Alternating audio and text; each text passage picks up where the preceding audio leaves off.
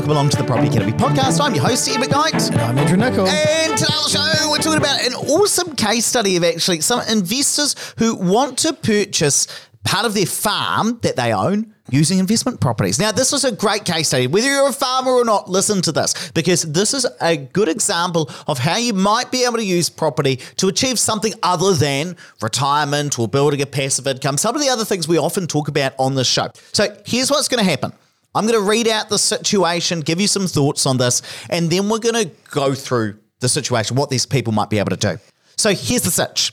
They bought a farm in a really good location outside of Mangawhai, that's up in Auckland, at Auckland's northern border, for 2.35 mil. Now, they did a 50 50 split with their parents for this farm. They couldn't afford their half on their own, so they took an extra loan from their parents to top them up. But they've already paid that back, so they've done really well. They've paid 550k back to their parents over the last five years, and they're not necessarily on big incomes. But here's the situation now: they've got a million dollars worth of equity in this farm.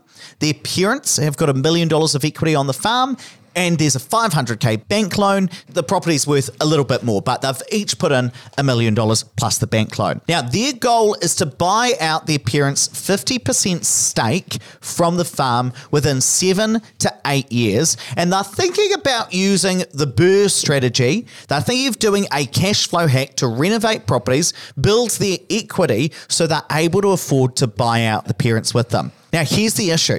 When they went to the bank to talk about getting some money for renovations, they'd only lend them 100K max when they tried. So, in this case, Paul has said, Well, can I get you some of your thoughts around this? Now, I love this situation because it's a bit different from It's what we usually unique. do. But going through what they could do, I think will give good thoughts and spark some conversations or ideas with everybody else listening. So, kick us off, Andrew, with what are the different ways they might be able to buy the parents out? Number one, so you could leverage against the farm itself, borrow more money against that property because of security, and then use that money to pay out the parents. Number two, you could build some equity in other properties, investments, build up a million dollars worth of equity, say, and then sell them and pay the parents back. Number three, you could just pay it back. So you could use your surplus income to diligently pay back mum and dad. Or number four, you could use a combination, which is most likely of all of these. And let me ask you this there are some pretty unique challenges in this situation. Just walk us through what they are. Absolutely. So farms, firstly, have a lower LVR, loan to value ratio, which means you can't borrow your normal 80% against them just because it's your owner occupied property, because it's a very unique security. It's not something that everyone's going to buy when it goes to the market. Usually you can borrow no more than 60% if the property is 10 hectares or under. If it's over 10 hectares, then it's 50% LVR. So you can only borrow a maximum of half of the value. So in this case, you're talking about 80 hectares, so the 50% rule applies. Now, the good news for you guys is that your debt is really low on the farm. So it's worth 2.75 mil. You've got about 500k loan, which is 18% LVR. So you got oodles of equity.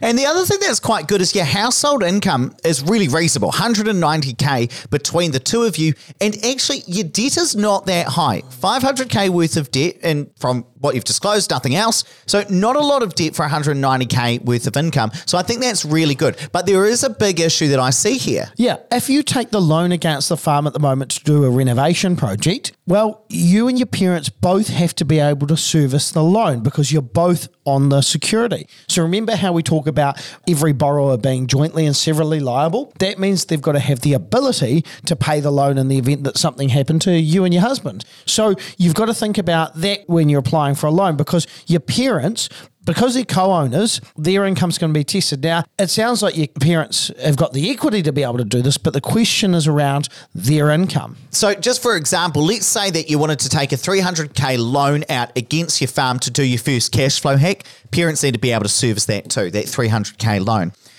Now, you might be thinking the bank said that we can only borrow 100k though. Now, I just need to explain the situation a bit because I ended up calling this investor just to get a few more details around this. Now, what happened was they went into I can't remember which bank it was, so I'm not going to say, but the bank and said, Hey, look, we want to renovate the farmhouse that's currently on this piece of land.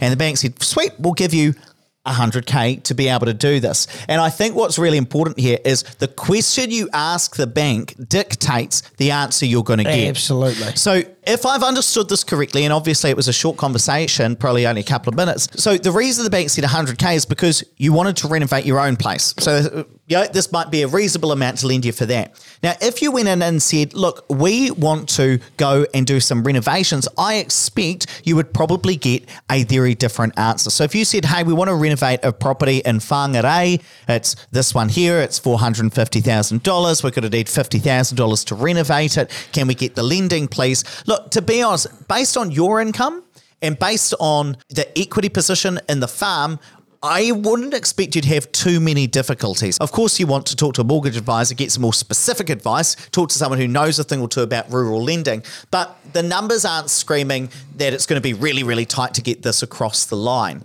One question I know Paula did have was at the moment, the farm itself is not making a substantial amount of money. Yeah, that was actually quite a normal thing that jumped into my head before. So it's not uncommon for farms to make very little money some years and then oodles of money other years. And so that can make it a real challenge from a lending perspective. Now, in this situation, only a small amount of what we would call the approvable income, the income that the bank is going to accept, only a small part of that actually comes from this farm. She has a full time job. Right. And then he's also got some additional income from a separate contract When do where they sleep? Oh no, he's managing two different farms at the same time. Wow. And then they want to renovate some properties. They sound very, very motivated, which is a beautiful thing, by the way. But your question was, you know, is our issue the fact that our farmers isn't making a lot of money? I don't think that's the issue. Just from No, just from briefly looking into this, I think the issue is you've asked the wrong question of the bank. And rural bankers are a lot more flexible when they're looking at this type of lending because they understand the nature of farms, which is why you've got specific bankers that deal with it. But I think, okay, if we don't think that lending is necessarily the issue here, I think a really good question to think through is is property the right way to get you to the point where you're able to buy out your parents? Look, it can play a part, but the only issue that I see is with the BRRRR strategy. Say, say you get it across the line, you can get the money. You you might even change banks, get a more flexible rural banker somewhere else, and they say, yeah, we'll, we'll do the money. You renovate the new property and you've got a 60% loan against that and 40% equity in your house. Well, that equity that you're creating is in the new investment property. So you can't actually use that money to pay out mum and dad. You can recycle the deposit, but that's just the deposit. And if you want to repeat this process, well, that's no good either. So and even recycling the deposit entirely with today's current loans, you've got to increase the value of that property by 66% before you can pull your full deposit out. For some people, that's sometimes achievable, sometimes it's not always. But I think the point you're trying to make is you're not going to be pulling out oodles of equity No. from these investment properties by borrowing against them to pull a lot of equity out. So, how are they going to have to do that if they want to use investment properties to get the equity to buy the farm? So that's where maybe rather than the BRRRR strategy that we use, you might actually use the flip strategy. So you might do the project and then put that property back on the market, sell it. You're going to pay agents fees, and you don't have to do this straight away. You could hold it for a few years. You could do this until you've got enough properties that you've put through the BRRRR strategy and then sell them. Now you're probably going to trigger Brightline within this because it'll be less than ten years and it's an existing house. So you just need to kind of accept that as part of the process. But by doing that and repeating the process and then selling, then that could be part of the way that you pay this loan down. I think that's definitely one approach that they could take. And actually, Andrew, I know you've run some numbers about what this might actually look like in practice if they were to buy the farm. Now, of course, we've got to make some assumptions here, so the numbers won't work out perfectly, but let's just model it out for them. Okay, so let's say in five years, your farm has gone up by 10%. So not, not a huge amount. We're not putting a huge percentage growth rate per year on that. Farm's now worth just over $3 million. So your parents' stake, their part of this investment, assuming that their share goes up by the same amount, is about 1.5. You've still got your 500k mortgage if you haven't paid that down. Now, based on the 50% LVR rule, so $3 million asset at 50%, the maximum you can borrow against that farm is about $1.5 million. So that's a million dollars more than you've got now. So that allows you to pay out $1 million of your parents' $1.5 million that you still owe them. Right, so let me just get this straight because I'm a simple guy. Step number one borrow a million dollars against the farm in this example. give it to your parents. Sweet, you've paid out that, but then I've still got to pay them half a million dollars to buy out the rest of their stake. Yes. So let's say also over the next five years, you do three BRRRR strategies and you buy in Whangarei and you go from 550 purchase price to 650 value. That's your In starter today's punch. market. In today's market. And you do this three times. Now, by the time you sell, based being really conservative and saying they're only worth another 10% for those properties as well, they're worth now $715,000. So you sell all three of them, pay the real estate fees and the bright line, you've cleared 260 out of these. So you clear 260k out of those. You've still got 240k left.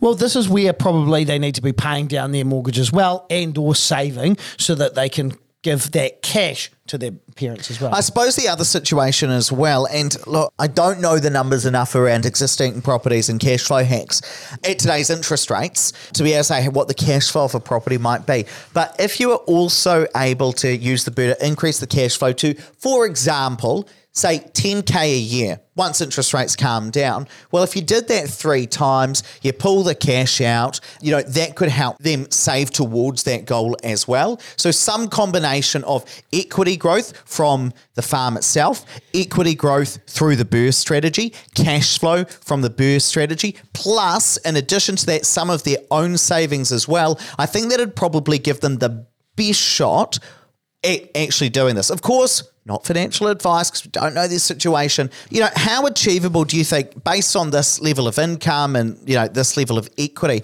would three BRRRR properties over the course of say two or three years be? I don't think it seems unreasonable. I mean, we've got high test rates at the moment, and uh, lending against farms can be complicated. But I do think maybe it's worth shopping around agribusiness managers as well.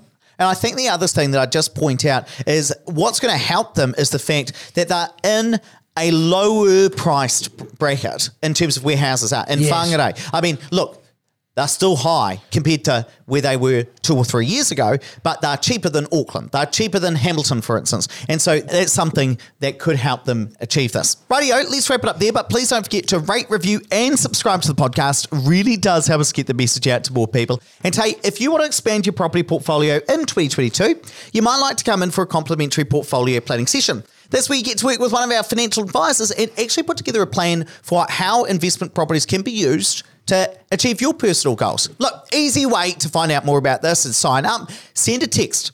Text the word plan to 5522, whip out your phone, send us a message, and we'll give you a buzz, see if it's the right fit for you.